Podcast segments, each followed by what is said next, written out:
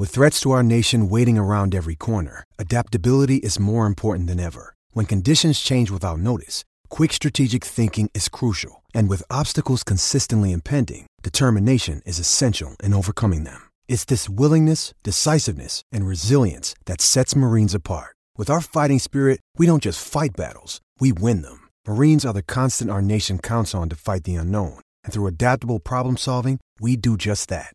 Learn more at marines.com. At Jared, we know devotion isn't a once a year occasion. And once the flowers have wilted and the chocolates have disappeared, you'll still want them to know how much you care.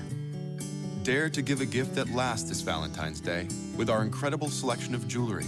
From delicate rose gold to bold black diamonds, Jared has hundreds of pieces under $299 and exclusive collections you won't find anywhere else. Shop online or find a store near you at jared.com and dare to be devoted.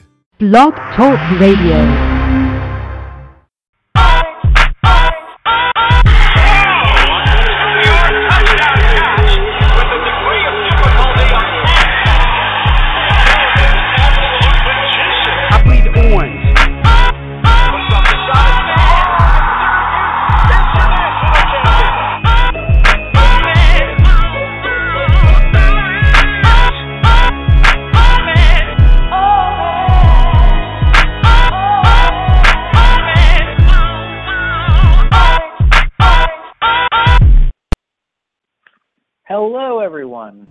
Welcome to another edition of Troy Nunes is an Absolute Podcast. I'm your host, as always, John Cassillo, and with me today is Dan Lyons, as well as special guest Brian Tamash. How's it going? Hey, John, good. Hey, uh, remember when we only had like a little bit of unfortunate lacrosse to talk about uh, as of like yesterday afternoon? Yep, we Good uh, times. we're now we're we're in flamecast mode. So uh, this is the part where we pretty much just light Syracuse on fire for an hour because I don't know what actually. Yesterday we actually had the conversation about how nice today's podcast is going to be after the 44 announcement, and uh, yeah, so much for that. I mean, Syracuse went and ruined everything, and, and as I said in the post today, and for those listening to uh, yesterday, um, this just SU just doesn't know how to let us be happy, and enjoy things, or be positive about Syracuse football in any way, shape, or form. Because here we are, back to literally hating everything about the school we went to. But it's okay because it's back from nothing changing at all. Well, well, that's that's the problem with the announcement is that you know, you have this status hasn't changed, but it sort of has. But Floyd Little kind of said that it did last year or two years ago. There's just there's not enough detail within this non-statement that they made today to to shed light. You know, as as we were talking about in the uh, the chat room and we had internally, and we were all saying on Twitter, you, you know, like it's it's like you did something nice and you felt the need to explain like what you did and provide more details. Like we didn't need details, just, just you did something nice. Thank you. Now walk away. Like walk the F away. And now here we are, wondering like what is going on while we're again once you know, we're mad at Syracuse because they just couldn't shut up for five seconds. All right, so here's the thing: is like people they, they made that statement today, and it confused everyone because no one really knew what they were talking about in terms of like the status being unchanged from 2013. Well, it might actually go back farther than that because I remember uh, back when I was uh, in school at some point during the Marrone years.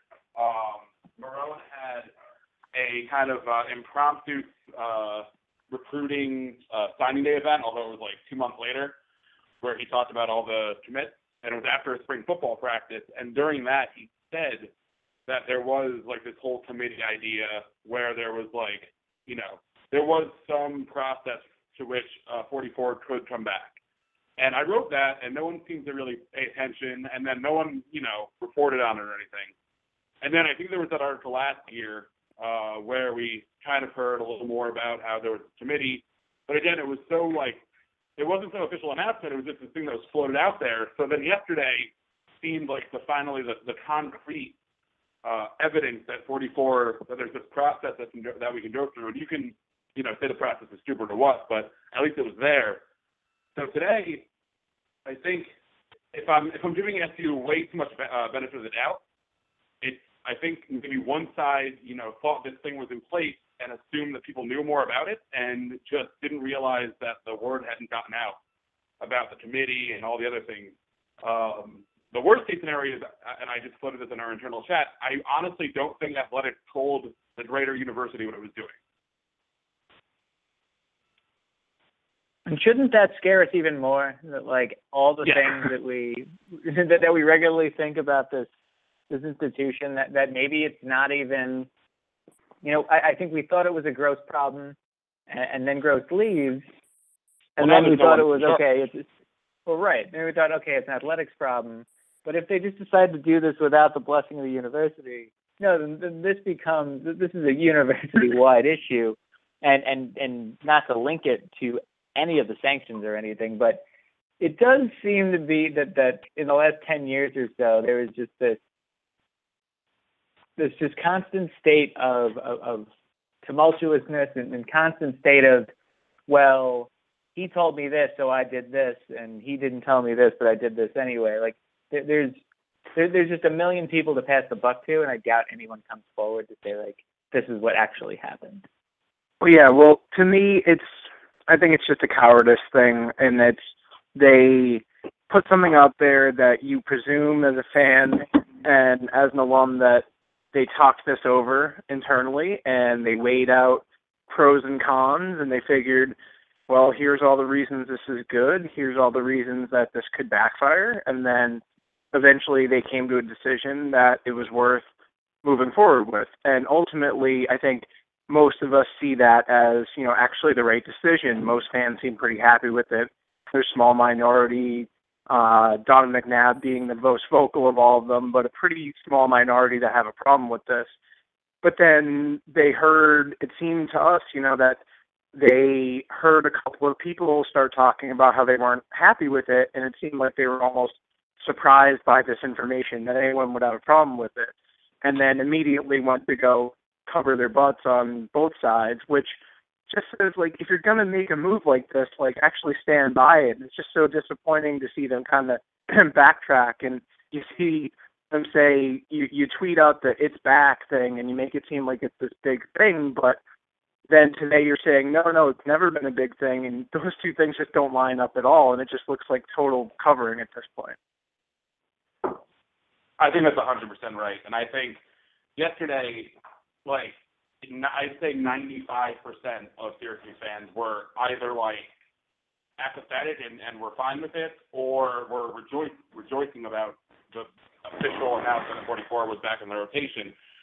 And honestly, the only two dissenting voices, aside from maybe a couple like Twitter dissenters that you know complain about everything, were Bud Poliquin, who, in all due respect, who cares, and Donovan McNabb, who we should care, but he shouldn't have so much clout that he outweighs Floyd Little and Jim Brown, who both wore the number and who both were way more directly involved with this whole process. I know Donovan was on the board of trustees, and maybe he didn't get told, and maybe he was a little offended by that, but still, like Donovan, yeah, maybe he should have his input. Uh, you know, he should have his input into football matters. He's an important person for the university, but one person or a couple people in the back room shouldn't uh, outdo something that like the vast super majority of Syracuse fans were ecstatic about. Yeah, and and somebody has to along the way say like we can't please everybody. Um, whatever we do, whether we retire it or unretired or leave it alone or burn it in the rafters, like no one's going to be happy with every single bit of this decision. So either make a decision or don't. Like don't just try to please everyone because you're going to fail. You're going to displease everyone like they seem to be doing right now. Well, at this point, I think they have egg on their face no matter what happens. Um, it, it, it's become this sort of, you know, it again, it went from something really happy and really awesome to something that now, no matter how it ends, um, it, it's gonna it's gonna look like the university screwed up again. Somebody's going to have to take the fall, or at least is gonna, it, or or we just end up with our usual of no explanation, no anything, similar to like what happened with the Penn State game, that just vanished off the calendar. Like all these things that um, you know, typically occur within SU will just happen again. We'll all sit there and shrug and, and just have to accept that the, that is the cost of doing business. Um, I what, what Yeah. I don't seem to understand is like when it comes to to McNabb. Um, as a former player, he's allowed to speak his mind, um, and, and I don't think that uh, that should be taken away from him at all. And I think if it was, you know, if Rob Little is, you know, if if uh, sorry, Rob Konrad did something, or if um, you know, even someone like Larry Csonka or, or anybody like that. I mean, especially Konrad, though, was someone who wore 44 himself. If somebody like that had said something that they were unhappy about it, um, fine. But the fact that McNabb is a uh, a board of trustees member is what irks me because uh, at that point, and I think he's been a professional long enough to understand this is like you do kind of have to couch your uh, your criticisms and you do kind of have to couch just your general statements about the university athletic program because at the end of the day you're representative of it and you have to kind of support those decisions because the assumption is that you know they were made with you in mind or you direct part of it now obviously that wasn't the case here but you kind of had to play the part and he just didn't in any way Yeah. Yeah, and you know what's kind of funny about this whole thing is uh yesterday I was, you know, all excited about it. It was great. T- yesterday was kind of nice, you know, kind of made you forget about the current state of the program in a lot of ways. Today, I remember I said to a friend of mine today, I was like, you know what? That was fun yesterday. I'm kind of over it and it's over. And then, you know, even even someone who cares about it, I'm totally over it by today. Um, and then they just bring this up and make us all look kind of weird and dumb. And it's just like, it's, they made it a big deal at the end of the day. And you're right, McNabb makes it a big deal because he's a board of trustee. The school makes it a big deal by talking about it. Like, just let it be at this point. Let the fans have their moment. let the fans who are upset be upset. And let's move on. And then we can start talking about the football team again. Yeah, I'm I'm convinced that McNabb is the one who put this into uh, that made it a controversy, and you know it's not totally his fault. Like it was him speaking out. He probably should have maybe talked to the university first, considering he is a, a member of the board and he's such a high-profile person. But you know, most people covered these 44 things and put an article up or cut took the AP report, but way more people did it um, after McNabb spoke out, and that's that's the the angle they went with on Pardon the Interruption today, or Wilbon, you know, made it sound like we were Nazis. Uh, and Olbermann apparently also did, uh, you know, hit us with his whole like shtick and didn't think it was right because none of those guys understand the, the tradition. Um, but even even if so, even if if all that stuff happens, it's out of the news tomorrow, and then Syracuse fans are the only ones who care past that, uh, and we're all happy. So it's just, I think I think it was a panic move by the university to put out that really unfortunate statement that made no sense. It just, it, I don't know. We we talk so much, we make fun of SU, especially undergrowth, um, for all of their buzzwords and everything. But this whole situation just screams like uh, a whole organization that has no synergy whatsoever. And you can make fun of that word, but I wish there was uh, SU was a little more synergistic right now. Yeah, and do you guys think? I mean, don't you think that that has to do with the fact there's no athletic director right now? There's nobody in charge of that. Not that Gross would have done a better job based on his track record, but um, you know, there really is nobody who's in charge of running this. You got to wonder who made the decision, who sat everyone down the room, who you know led whatever you would think there'd be some sort of group of people figuring this out. Um, you know, as far as I know, there's no one who is in charge of that, or at least no one who you know would take the blame or you know take the heat and that's that's a problem when something like this happens you need someone to stand up and defend the decision there doesn't seem to be somebody that would do that right now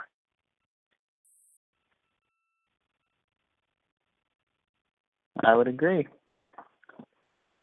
So, I guess where do we go from here? Um, and, and I guess I guess that's the the problem facing all of us now, and it's one that we're going to probably have to uh, dissect a bit on the blog tomorrow. Um, seems like Sean is already ready and raring to go um, on that front.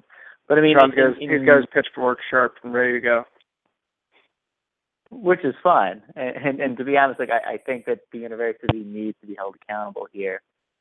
obviously Syracuse.com, their hands are tied a little bit um, in terms of what they can do on that front. Us, not as much, um, which is why I, I, I think folks folks who want to criticize the athletic department and the university a little bit are going to enjoy um, everything tomorrow slash today, depending on when you're listening. Um, but Dan, we'll start with you. Uh, where do we go next? Like, what do you see happening in the next week um, to either resolve or push this issue aside, or, or, at least spell out the way forward 44? Or do you see it just hanging in limbo until it leads a new cycle? Um, I think they could just not do anything, and that might not be the worst thing considering what happened today.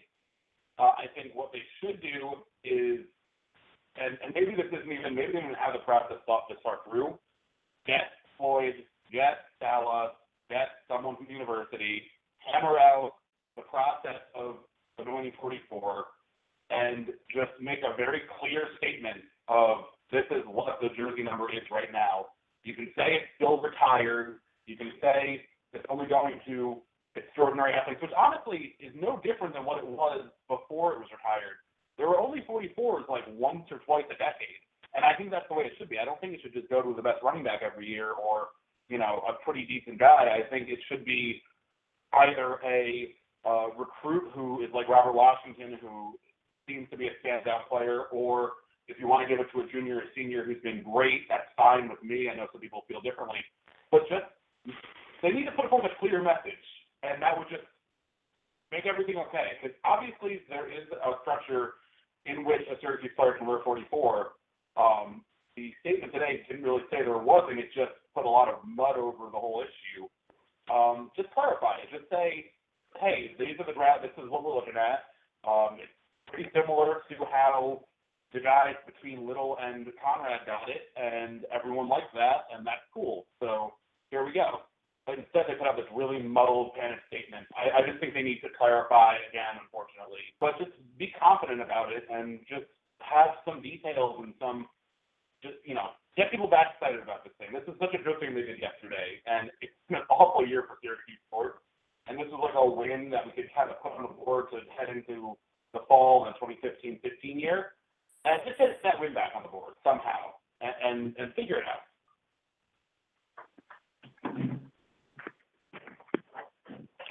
Brian, how about yourself? Yeah, I uh well Dan, I I like all of what you just said, and I think that would all be great. Unfortunately, I don't think that's what's going to happen. I uh, I tend to think that they're going to let this fade away a little bit over the news cycle. Um, there's going to be a new athletic director at some point, presumably, and that'll be the question that he or she will be left to answer, and that'll be very interesting to see how that person answers that question, and figures it out. The like you said, Dan, it's not going to it's not going to go to anyone right now. No one on this roster coming up is going to be deserving of 44. There's no veteran running back that's a fit for it. There's no recruit running back who's a hot enough recruit, even though Strickland was talking about it on Twitter. I don't assume that he would be given it as a freshman as much as he would have the opportunity to earn it later. Um, so it's not going to be an issue for 2015. So I think they're going to sidestep it a lot. And then when the new athletic director gets involved, they'll hopefully put together some sort of plan. Hopefully there'll be a little bit more leadership up at the top and someone who's willing to actually take a stand here. Um, yeah, I think we're going to be pretty disappointed if we're looking for any sort of res- resolution right now. I think it's going to be more longer term here. Probably something that we talk about all through the fall, but get nothing, and then hopefully get something figured out by 2016 with Robert Washington coming, and hopefully still coming at that point.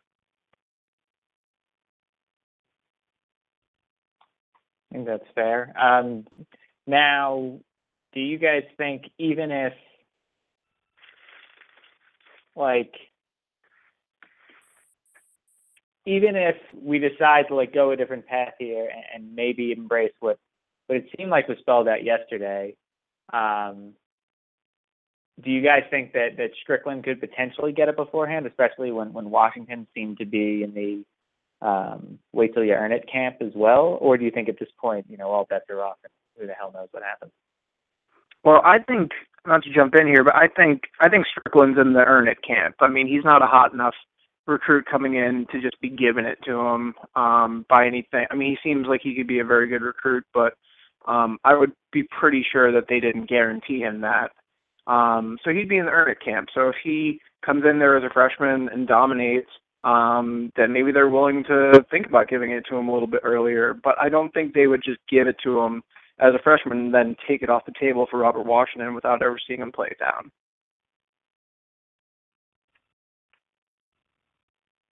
Yeah, I think barring a weird situation where he comes in and rushes for like 1,700 yards as a freshman, I just don't see it going to him. I think Washington's so tied up in it, and you know, it's fair or unfair, but I mean, this is kind of the way it's been in the past, and I sort of got really used to the process, and it's a little different now because of social media, because we're more aware of how these recruitments go.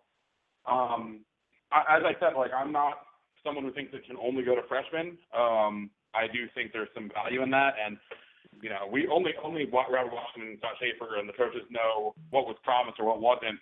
I think you should honor those things because Washington has a chance to help, you know, recruiting so much, and and Strickland's going to come. So unless Washington like decides, you know, say Dontae Strickland comes in and just lights the world on fire this season, uh, and Washington decides the right thing to do is like to just be cool about it, and they want to do it to Dontae, that's fine. But I, I hope that it, it's uh, I hope there's no promises broken the first time we're giving this out, and then we can tie it into a rhythm. um, that that would be a bad thing. But overall, Yeah. I think I, if Yeah. I'm bad, Robert Washington will be the next 44.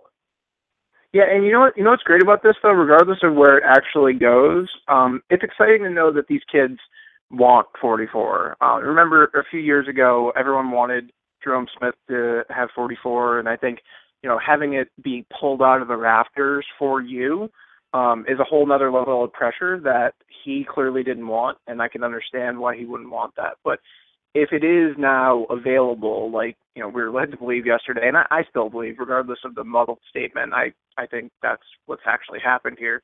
If it is readily available for them, they can just earn it, and you don't have to like physically take it out of the rafters, you know, or emotionally or whatever. Um, I think it's a little bit more attainable for these kids, and it's something that they clearly want. Strickland seems to want it. Washington seems to want it.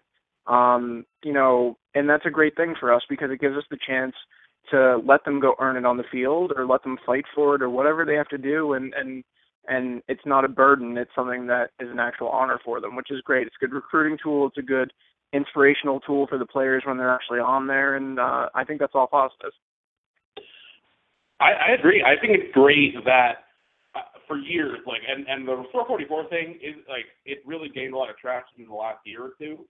But it's been going on since I got to campus in 08, and probably before, probably, probably been going on since November 12, 2005, when I was retired.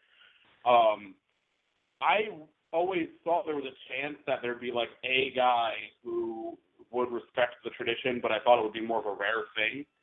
Uh, clearly, it, I think The Express has a lot to do with it because uh, you know people can criticize The as a movie. It, you know, it is what it is. But it got the story of Ernie Davis out there uh, because it was on HBO like every weekend for three years.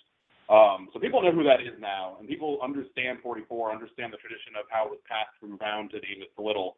And uh, I don't know if you guys know this about young athletes. They love sports movies, and clearly this got that tradition into the minds of some running backs, and not just like one or uh, one or two. We've heard the Melvin Gordon stories, which you know I probably wouldn't have ever come here, but he at least acknowledged the tradition during his recruitment.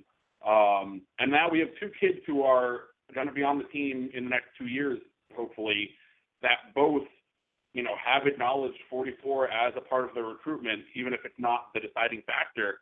That's, like you said, it's exciting that um, something that the more central FU fans probably thought, oh, you know, they'll never care about this. This is ancient history. Clearly, a couple kids do care about it, and odds are, if those kids care about it, other ones will find reason to care about it. I don't. I think I probably even underestimated what kind of tool could be in recruiting, um, and it's definitely alive. It's, it's a thing now, and that's that's pretty cool. And that's why we need to make sure we get it right. True indeed. Um, yeah, I, I think the one thing that we need to you know keep in mind is that you know players really are paying attention. They're paying attention to all this nonsense too, to be honest. Um, and and that's what worries me. I, I think that it's very clear that 44 um, is a recruiting tool. It's very clear that you know 44 can help elevate the talent that comes into uh, the program. Um, first through maybe the running backs that come in the door, and then others. Um, it's also a reminder that you know 44 wasn't just for running backs. Um, plenty of non-running backs have worn it. Most recently, a non-running back wore it. Um, and, and it's it's confusing to me now why anyone, especially McNabb, um, who would stand to personally, professionally um, benefit from his alma mater being good at football again, um, it, it, does seem weird to me that, that him and others would, would want the school to uh, to not use uh, its greatest recruiting tool to, to its full advantage, considering um, while with Washington we're going up against some heavy hitters um, in terms of talent, uh, more often than not, we're going to be going up against a lot of other schools in the Northeast, the Midwest, uh, maybe some Mid Atlantic schools um, in the ACC. And there aren't a lot of there aren't a whole lot of ACC schools that can really um, throw the type of tradition and, and something like that with, with reverence um, off as a tool uh, like we can. I think that it, it's ex- extremely, extremely foolish uh, for anyone um, to, to look past that.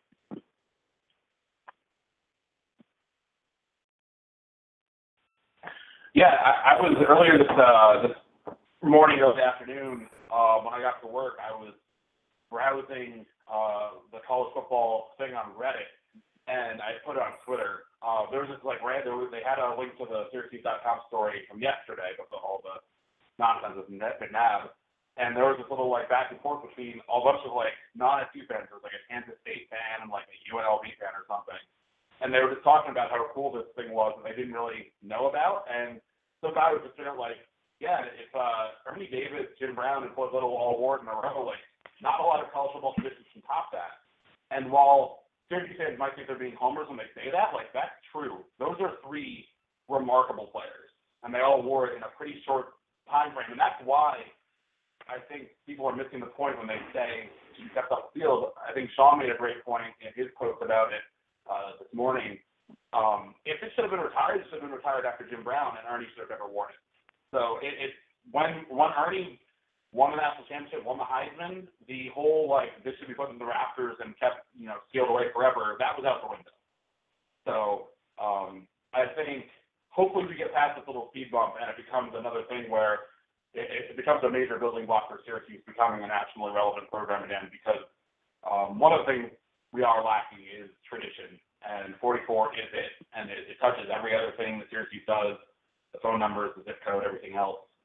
So uh, this is why I think people are getting so fired up about it because we know that there's great potential for Syracuse to bounce back, and today seemed to uh, put a, a you know take a shot at that uh, that ability for us to get back to where we want to be, or at least close. I would agree, and I think that wraps us up on on 44 talk. Uh, we get to halftime. Unless you guys had anything else you wanted to close with, I know that it's a it's a thrilling topic, but it's one that that I do feel like we can suffer from some burnout from. Um, so if that's all we have on 44, I think we can move on to more pleasant things like beer. uh, I'm good. Yeah, sure. Perfect. So, Brian is a, is a newcomer. I'm sure you are aware, however, that we do talk about beer here on the blog. Sure, yeah. Uh, what have you been drinking lately? What have I been drinking lately? Well, uh, I've been drinking a lot of DC Brau lately. Um, DC, living down here in the DC area, it's pretty pretty common around here. Um, been going for the public ale a lot. It's been enjoyable for the pre-summer as it is right now. Won't call it spring because it's been like 85, 90 degrees here. Fun, fun. We have not gotten that hot lately out here, but actually, well, in Santa Monica it never happens like that. But even downtown has actually been kind of in the uh the mid to well, probably mid 60s to low 70s. I'm sure we'll we'll be in the 80 to 90 range very soon. But Dan, how about yourself? What have you been uh, enjoying since we had a week off while I was on vacation? Uh, I have a pretty good list. Um, I had some Honeyspot Road White IPA uh, from Two Roads up in Stratford, Connecticut. Um, for whatever reason, you can't find Two Roads as easily in New York City as you think you would, but I, I, I got some. Uh, one of my favorite breweries, um, and probably my favorite beer from them. Uh, is a really nice, you know, fully flavored. Uh, it has that good hop profile, but also kind of the more citrusy flavors from uh, the you know the white part of the equation. So definitely look out for that if you're in the greater Connecticut area. Hopefully, a couple places in NYC you can find it a little more often. Um, I had curmudgeon ale from Founders, uh, really heavy, lots of like that molasses sweet flavor uh, from them. Always a good one. Um, I tried that Ignis Festus that you sent me, John, which is really nice. Uh, didn't really expect it to be what it was. Um, super full, uh, full flavored. Obviously, probably a little different than if I had it back in the fall, but I did say like, you know, it, it probably could age fairly well, and I thought it did. Um, know, and I don't really mind drinking something beers out of season. And then uh, Bell's Two Hearted. I had one of those last night. Always a good one, and it's like everywhere now, so it's a good go-to. Nice. Glad you like the beer. It's uh, it's definitely a good one when it came out. I know I probably I waited on it a little bit, and I did feel like um, I wish I would have done a side by side with that and uh, and their autumn maple that the brewery makes. I, I think that would have provided at least a, an interesting uh, comparison. But maybe I'll do that this year. Now that you mentioned that beer. But yeah, so uh, things that I've drank. So I was on vacation. I did a lot of drinking. Um, As one does. yeah.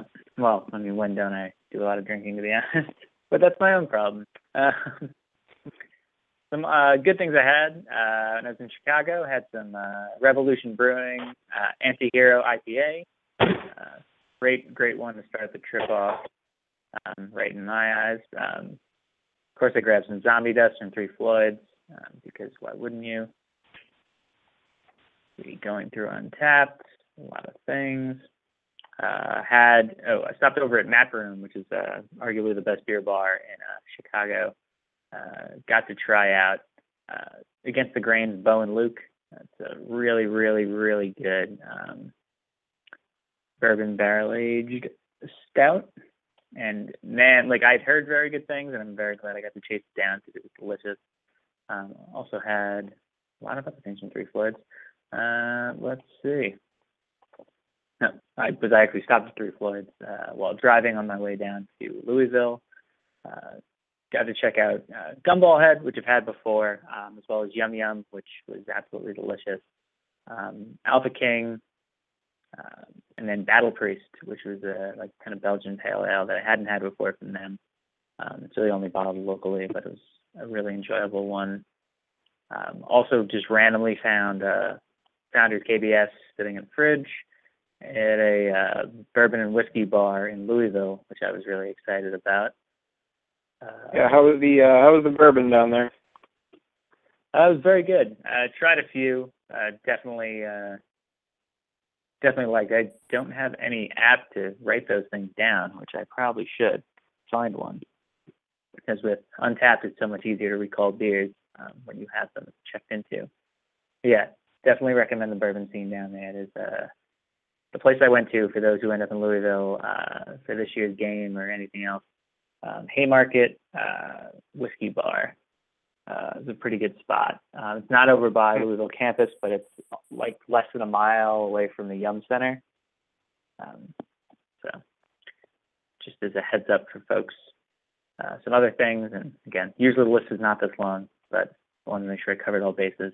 Um, got to try some stuff from Good People Brewing Company down in Alabama. Um, their stuff gets up to Nashville. Nashville doesn't have like a really strong uh, local beer scene, so Good People kind of serves as like their their default uh, great stuff.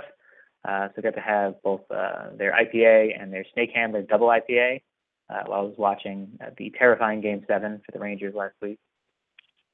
Uh, luckily, it calmed nerves a little bit. And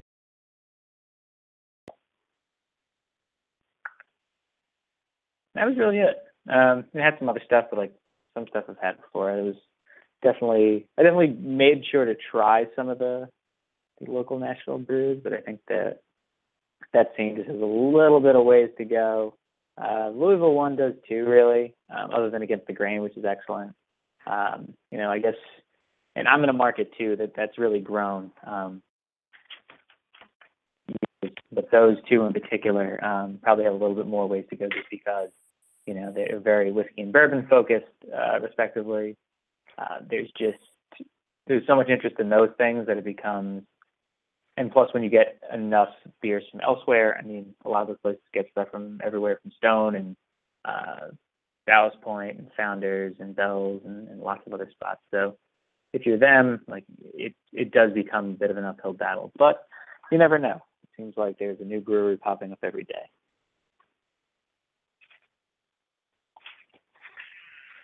But moving on from beer, uh, Brian, the primary reason you're here. Uh, to chat through uh, what the hell happened uh, to Syracuse lacrosse, and uh, I, but that, uh, unfortunately, we don't. So, so I guess if you will, give me the kind of long and short of, of, of what you witnessed in the uh, in the one goal loss to Hopkins.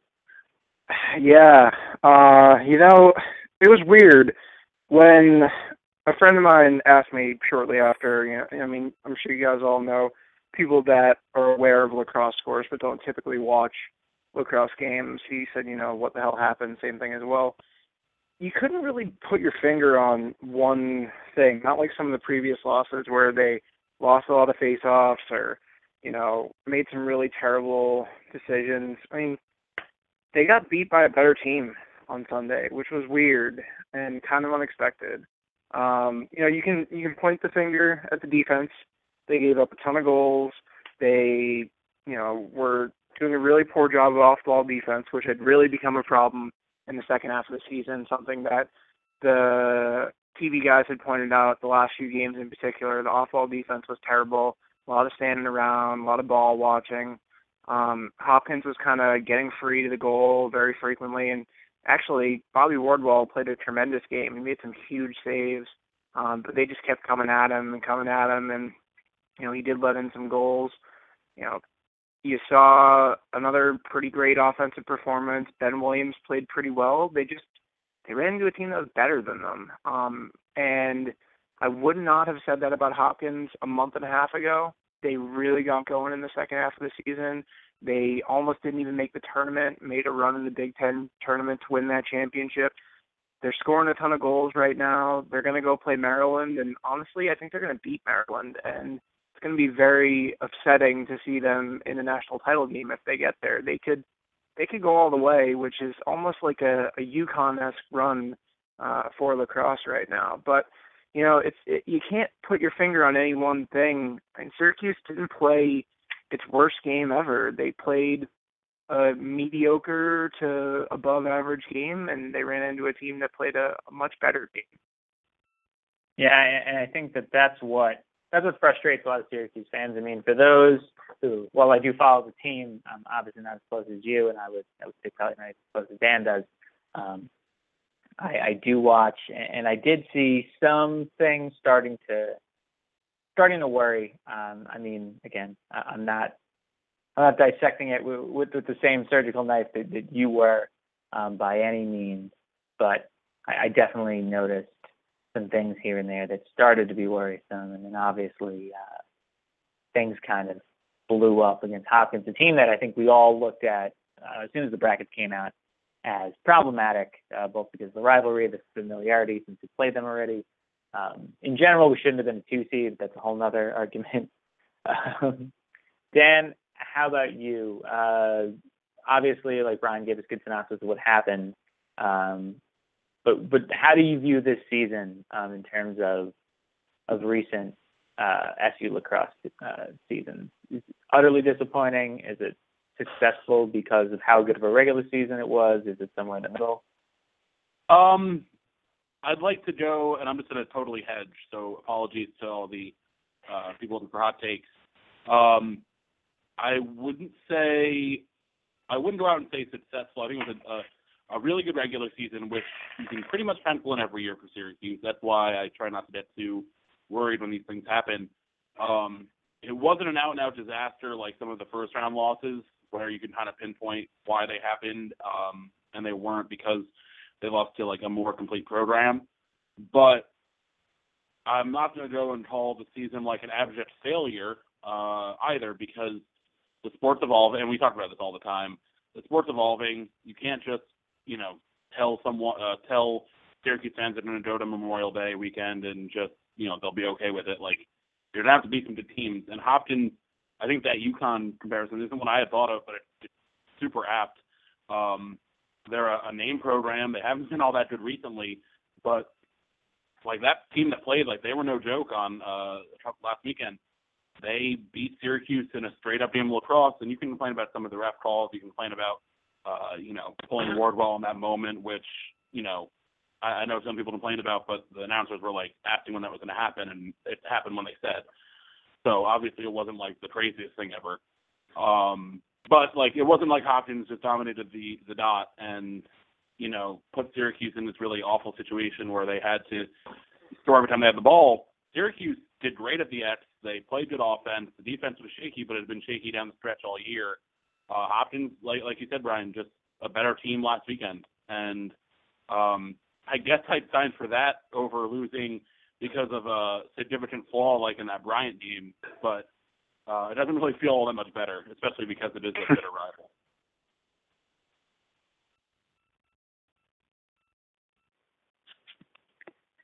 Yes, yes, and I wish you hadn't brought up the Bryant game because now I'm having flashbacks to that. so I, I guess Brian, why don't you start us off here? Uh, where do things go from here? Uh, you know, kind of how do we define Kevin Rice's legacy, um, and, then do we have to start resetting expectations um, for this fan base, which kind of demands a championship every single season? Yeah, yeah, that's a, a lot to unpack there. I mean, to the to kind of original point of, of the season as a whole, I mean, it was a tremendous regular season. It was one of the most enjoyable regular seasons I can remember as a Syracuse fan because this seemed like such a balanced team, such a good team, and um, you know, ultimately it wasn't quite as balanced as we thought. There were some warning signs about defense that I know I ignored a little bit. Um, that came back to bite them in the end, but it was still a very good team. And you know, thinking about Kevin Rice, his legacy, it's tough because the bar is just set so high. And when you think about the great attackmen to come through Syracuse, there's so many to name and most of them, probably just about all of them, have won a national title, and a lot of them led their team to a national title. So the weird thing about Kevin Rice is he he never came up short for this team. He played fantastically in pretty much all the games they were eliminated in in the three years that he was a a real starter for them. You know, he played great in the Duke national championship game he, I believe, was the team leader in points against Bryant. He was, you know, one of the best players on the field on Sunday against Hopkins. So it's not like he came up short and because of that his team fell short. He always, you know, played to his best up until the very end. He was leading them down the stretch at the end as well. Um, so ultimately, I think his legacy will be somewhat of a cross between you know, a Kenny Nims and a JoJo Marasco. JoJo Marasco also didn't win a national title, but you know, was a leader of a great team that came very close. And Rice was a huge part of that team that almost won the title against Duke a few years ago if they just had a face-off guy. Um, you know, and I think ultimately we're going to remember him fondly um, because, like you're saying, the, the the game has changed, and we do have to change our standards a little bit. Not in that championship is not still the ultimate goal. That's not changing. We're still going to look at Final Fours as something that we expect every year, and we're still going to look at national titles at the same level. They're not going to be any harder. The difference to me now is every single game to get there just becomes so much harder. And it, it wasn't just Syracuse this year that struggled. You know, looking at the way the game's changed over the last few years, I think over the last six years, the seeded teams have gone, I believe it was 33 and 15. So they're only in the first round. And so they're only winning about two thirds of the first round games, which is a huge turn on what it used to be where the seeded teams would win something like six, seven out of eight, usually seven out of eight of the games, if not more, would go to the seeded teams. It's because this lower level, they're still not breaking through and winning championships, but they're winning games. And you see Ohio State crush Duke at home and then go out to a seven goal lead against Denver, who ended up coming back to win, but still. You end up seeing, you know, North Carolina lose to Maryland and not look good doing it. You see Notre Dame struggle against them and then, you know, have to fight as well. There's just no cruise for anymore. Syracuse used to cruise in with pretty much no problems, and that's not it's not going to be the case anymore. And so it just means that you can't play a mediocre game in the NCAA tournament and expect to advance anymore. So it significantly increases the degree of difficulty. That being said, we should still expect Syracuse to win national titles because they recruit the best talent. They almost always have, if not the most talent on the field, maybe the second or third most in the country. And they should get there. But it's just going to be harder for them to do it. And we shouldn't be surprised when every now and then they get knocked out in the quarterfinals or the first round too, because the level of competition has gone up so much, and it's it's just making life so much more difficult for them.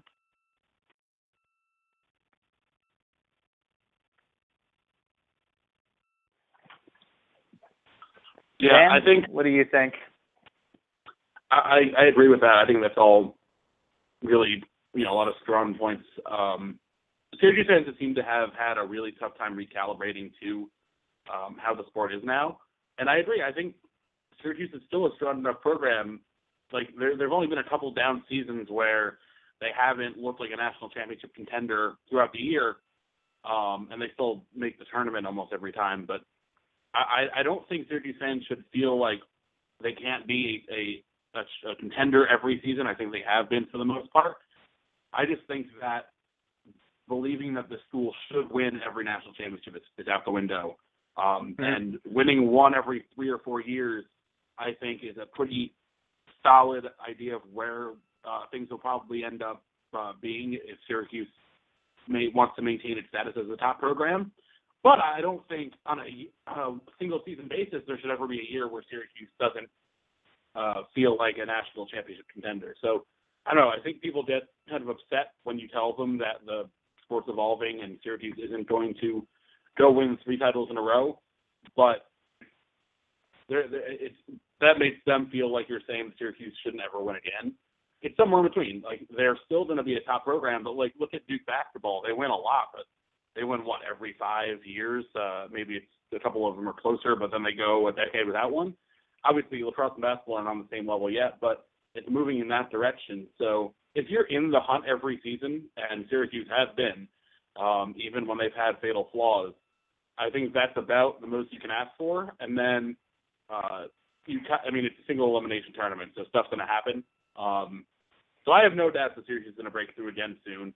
Uh, maybe it won't be next year because they lose a lot, but nothing I've seen says that the program is, you know, dead in terms of being a national champion. It just hasn't worked out for six years now, but they're right there every year. Um, so hopefully they break through again and people can stop calling for Desko's head and everything. I do think there are legitimate criticisms, but um, the Giants won a lot, and he's won. His winning percentage has been pretty consistent to where it was when they were winning national titles pretty consistently. So I I think they're the program needs to you know do a couple things better here and there, but it's not like it's one that's fallen off the map. Uh, Hopkins had fallen off the map in like far worse fashion uh, than Syracuse had. They hadn't really been nationally relevant until like two weeks ago for what five five years. So and they haven't beaten Syracuse in what uh, I think since '08. I might be wrong on that, but I think that's what I saw. So you know Syracuse can pretend like it has to be immune to the development of the game, but no one else has been.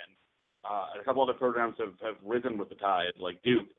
But SC has been pretty good. So I'm not going to get too worried. It was a disappointing loss, but we've seen what happens in one-off tournaments uh, in every sport.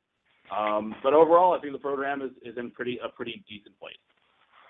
Yeah, Dan, and, and you mentioned not falling off and kind of like Duke basketball. The thing, the teams like Duke basketball, what they're so successful at, and you know Syracuse had a brief run there for a little while too, is they're always up there among the title contenders.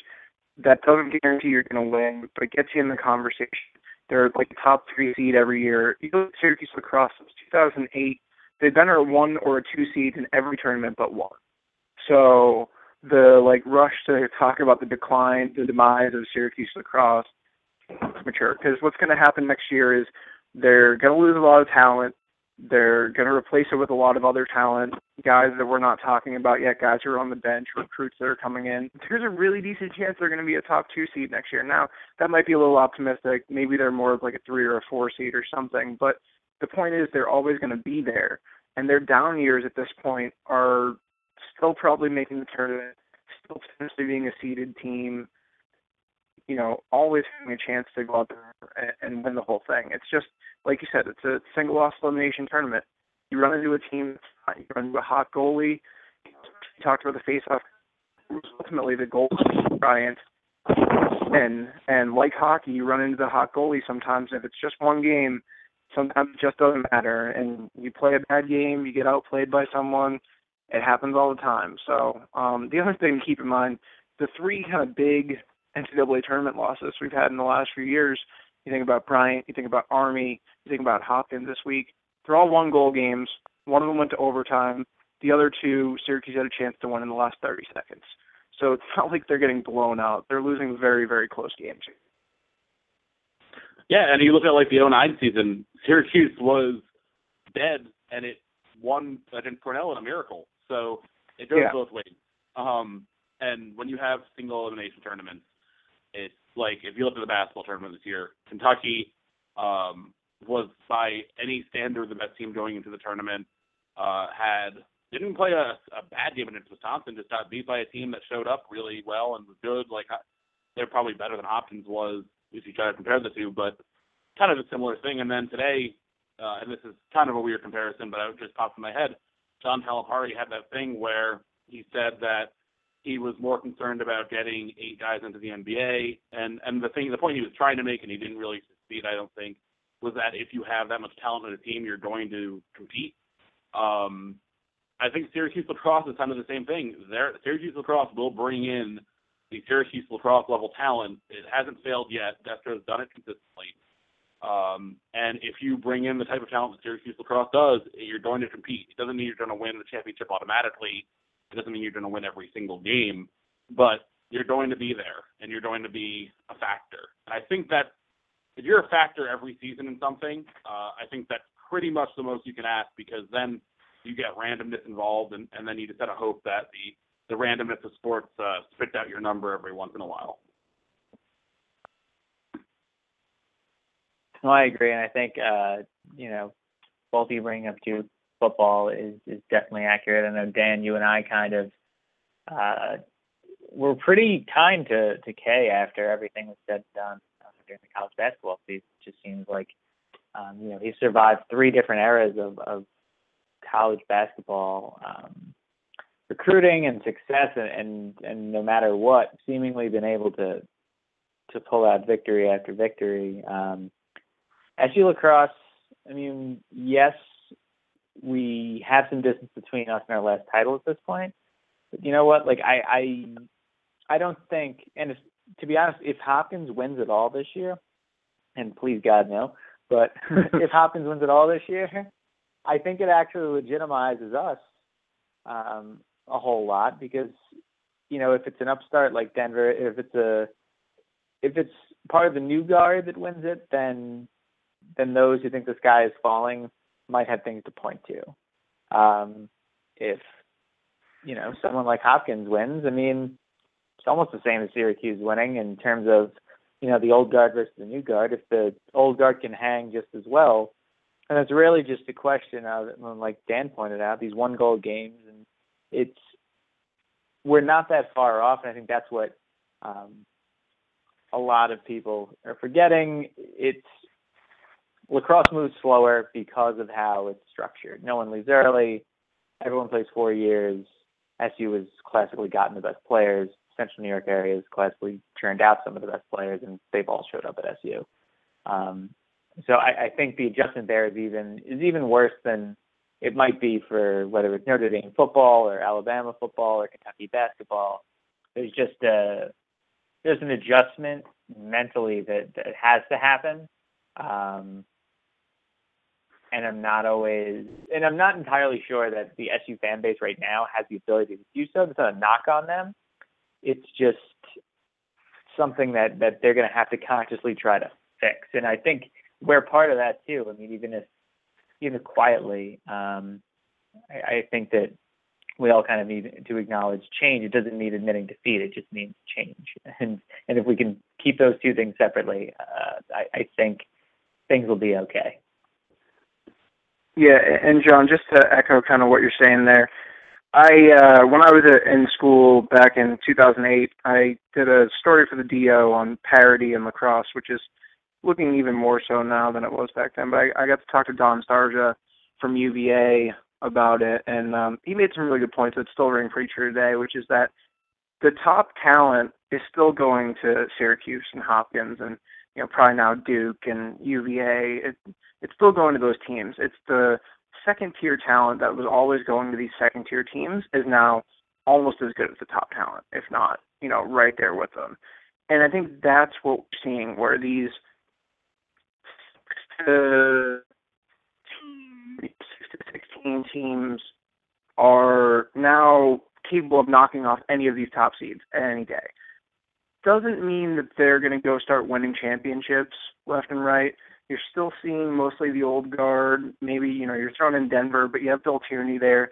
You have Notre Dame, but it's not like they came out of nowhere. You still got really good programs in the Final Four because they're still getting the top talent, and that's why our expectation should still be championship because we can still be the best team every single year. It's just that the gap is so small now that if you fall off for one day, you're gonna get you're gonna get cut off. So you know I, that's just the new reality here.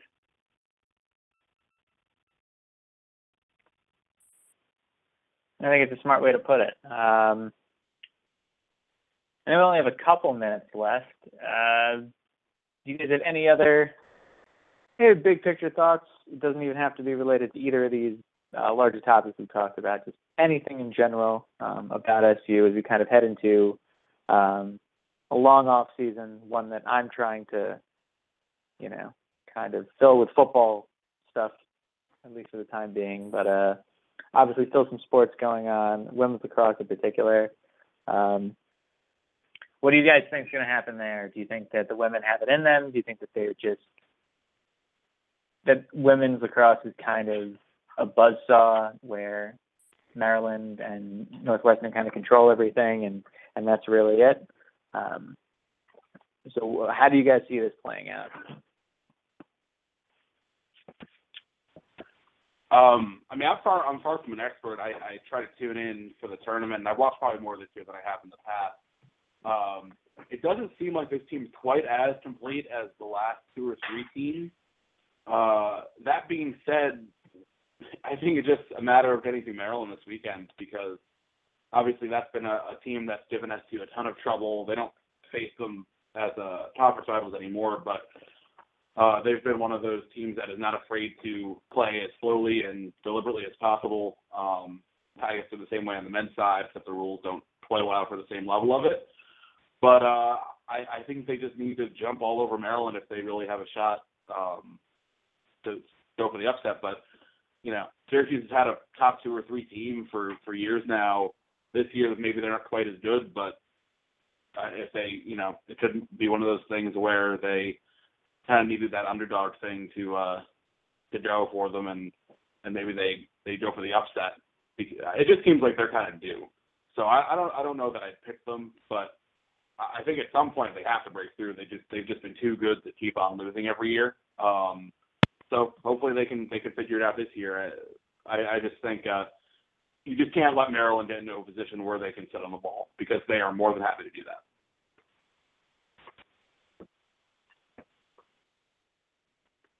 Yeah, I'll uh I'm gonna Larry Wilmore keep it 100 here and uh say that last year I tuned in for the women's lacrosse national championship game because Houston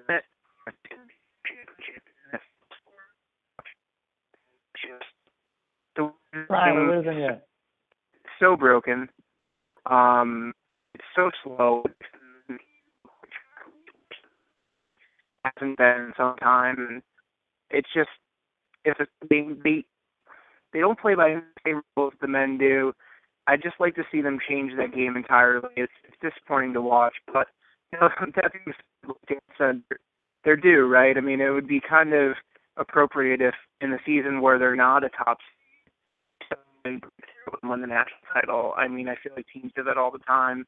Um, you know, you see great teams come and go and fail, and you know, Syracuse being you know a seed and disappointing. It would be kind of appropriate for the women to go ahead and win it, but I also know that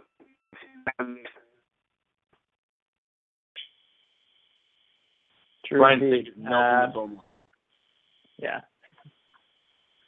Brian brought the hottest takes, and and as a result, These tapes were too hot for us to broadcast in the podcast.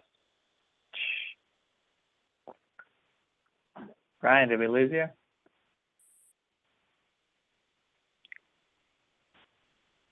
It appears maybe. Um, I think that's as good a note as any to end it on. Um, obviously, go SU women's lacrosse. Uh, obviously, you all deserve it. Um, be great to have that program finally ascend to the top of the mountain when a lot of fans feel that SU lacrosse uh, on the men's side is just not there anymore. Um, but yeah, for Brian and Dan, I'm John. You've been listening to Troy Nunes is an absolute podcast uh, here on whether it's Blog Talk Radio or iTunes, whatever you decided to listen to us on. Uh, we appreciate it. Be sure to rate and review; it does help. And uh, yeah, go Orange and stop doing stupid things, athletic department.